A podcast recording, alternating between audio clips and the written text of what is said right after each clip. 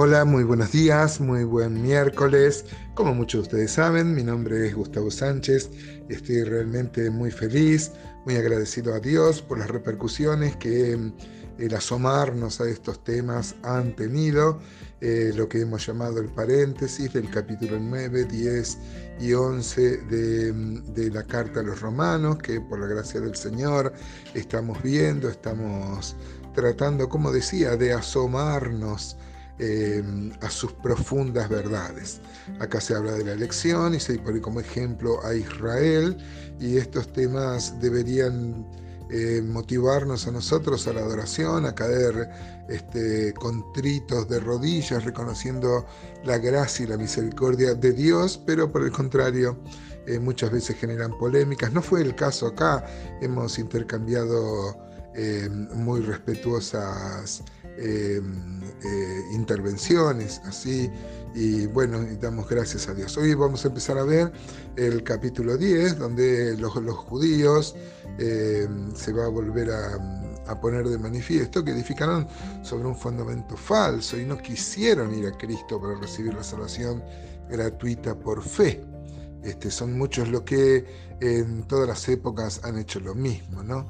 el querer creerse eh, lo suficientemente justos para justificar eh, su propia vida, cuánta gente es moralista, cuánta gente es altruista, y esas son las personas más difíciles justamente de ganar para el Señor, porque se creen buenas, se creen que justifican su propia, su propia salvación con sus, con sus obras, ¿no? en vez de Dios eh, beneficia, eh, Dios otorga la salvación a quien se humilla y reconoce su pecado y la imposibilidad precisamente de poder justificarnos por nuestros propios medios. Dice el capítulo 10 de, eh, de la carta a los romanos, 10, el versículo 1, dice, hermanos, ciertamente el anhelo de mi corazón y mi oración a Dios por Israel es para salvación. ¿Se acuerdan que este, lo mismo había dicho en el capítulo 9? Porque yo les doy testimonio de que tienen celo de Dios, pero no conforme a ciencia. Porque ignorando la justicia de Dios y procurando establecer la suya propia, no se han sujetado a la justicia de Dios, porque el fin de la ley es Cristo para justicia a todo aquel que cree, que claro que lo pone acá el apóstol Pablo, eh, insiste, como había insistido en el capítulo 9, de su deseo es para salvación, porque él da testimonio de que tienen celo por Dios, pero no conforme a ciencia, al verdadero conocimiento. Esto, hermanos, tira por tierra el concepto de que lo que vale es la intención. No es así que Dios va a considerar, salvo que no hayan escuchado el Evangelio, pero acá está hablando eh, Pablo de un pueblo que rechazó a Cristo, que este, dice acá el versículo 3, porque ignorando la justicia de Dios y procurando establecer la suya propia, no se han sujetado a la justicia de Dios, porque el fin de la ley es Cristo para justicia a todo aquel que cree. ¿Se acuerda? Este, lo mismo va a decir el apóstol Pablo en Gálatas capítulo 3, por ejemplo desde el versículo 23, dice, pero antes que viniese la fe estábamos confinados bajo la ley, encerrados para aquella fe que iba a ser revelada. De manera que la ley ha sido nuestro ayo, nuestro maestro, nuestro guía. ¿Para qué? Para llevarnos a Cristo, a fin de que fuésemos justificados por la fe.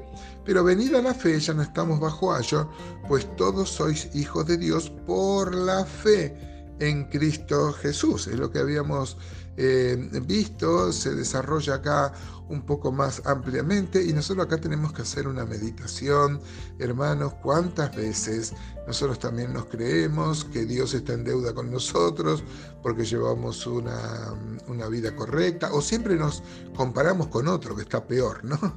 Vieron que este, yo me acuerdo cuando iba a la escuela, eh, yo sacaba una nota más o menos, pero me gozaba que otro lo sacaba menos.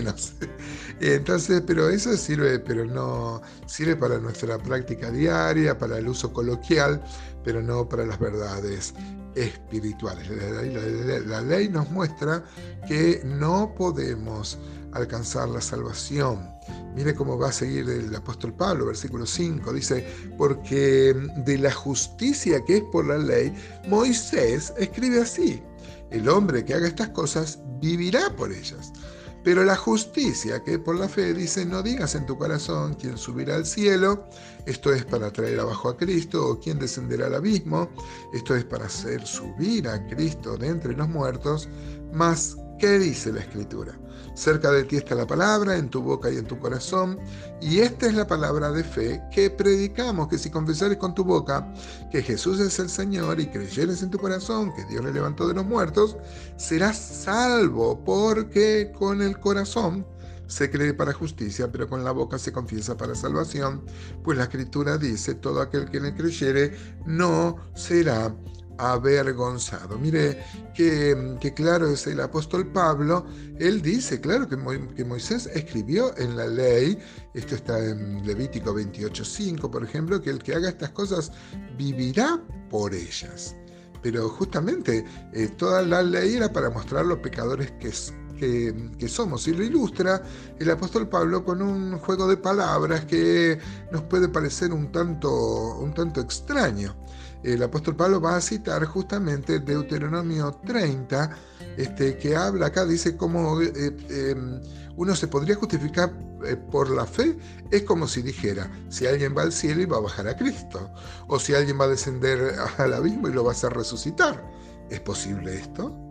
No. O sea que en realidad, aunque parece tan difícil lo que el apóstol Pablo está diciendo, este, tiene una explicación muy simple. Seguramente era de uso proverbial. Hay quien dice que también está citando a Amós 9.2, por ejemplo. Pero, por ejemplo, en Deuteronomio 30, 11 dice, porque ese es el mandamiento que yo te ordeno hoy no es demasiado difícil para ti ni está lejos. No está en el cielo para que digas quién subirá por nosotros al cielo y nos lo traerá y nos lo hará oír para que lo cumplamos. Ni está al otro lado del mar para que digas quién pasará por nosotros al mar para que nos lo traiga y nos lo haga oír a fin de que lo cumplamos. Porque muy cerca de ti está la palabra en tu boca y en tu corazón para que lo cumplas el apóstol Pablo está citando Deuteronomio 30 con el objetivo de poner esto de la boca y el corazón y luego lo aplica a la verdad del Evangelio, que con la boca se confiesa para salvación. Eh, para, con la boca se confiesa el señorío de Cristo y con el corazón se cree para salvación. ¿no? Este, este texto también, y no lo podemos dejar pasar, habla que la salvación viene cuando uno reconoce a Jesús como Señor. Durante algún tiempo hemos creído que había que aceptar a Jesús como Salvador nomás, pero Jesús es Salvador si es Señor, si es el amo de la vida. No estamos sumando obras para la salvación, sino estamos reconociendo el señorío. Jesús puede salvar porque es Señor. Y acá dice que uno debe reconocer esto, confesarlo con la boca y creerlo con el corazón. ¿Lo crees, hermano? ¿Eh? Esto forma parte de las convicciones que tenemos en nuestra vida. Es un buen tema para reflexionar, ¿no?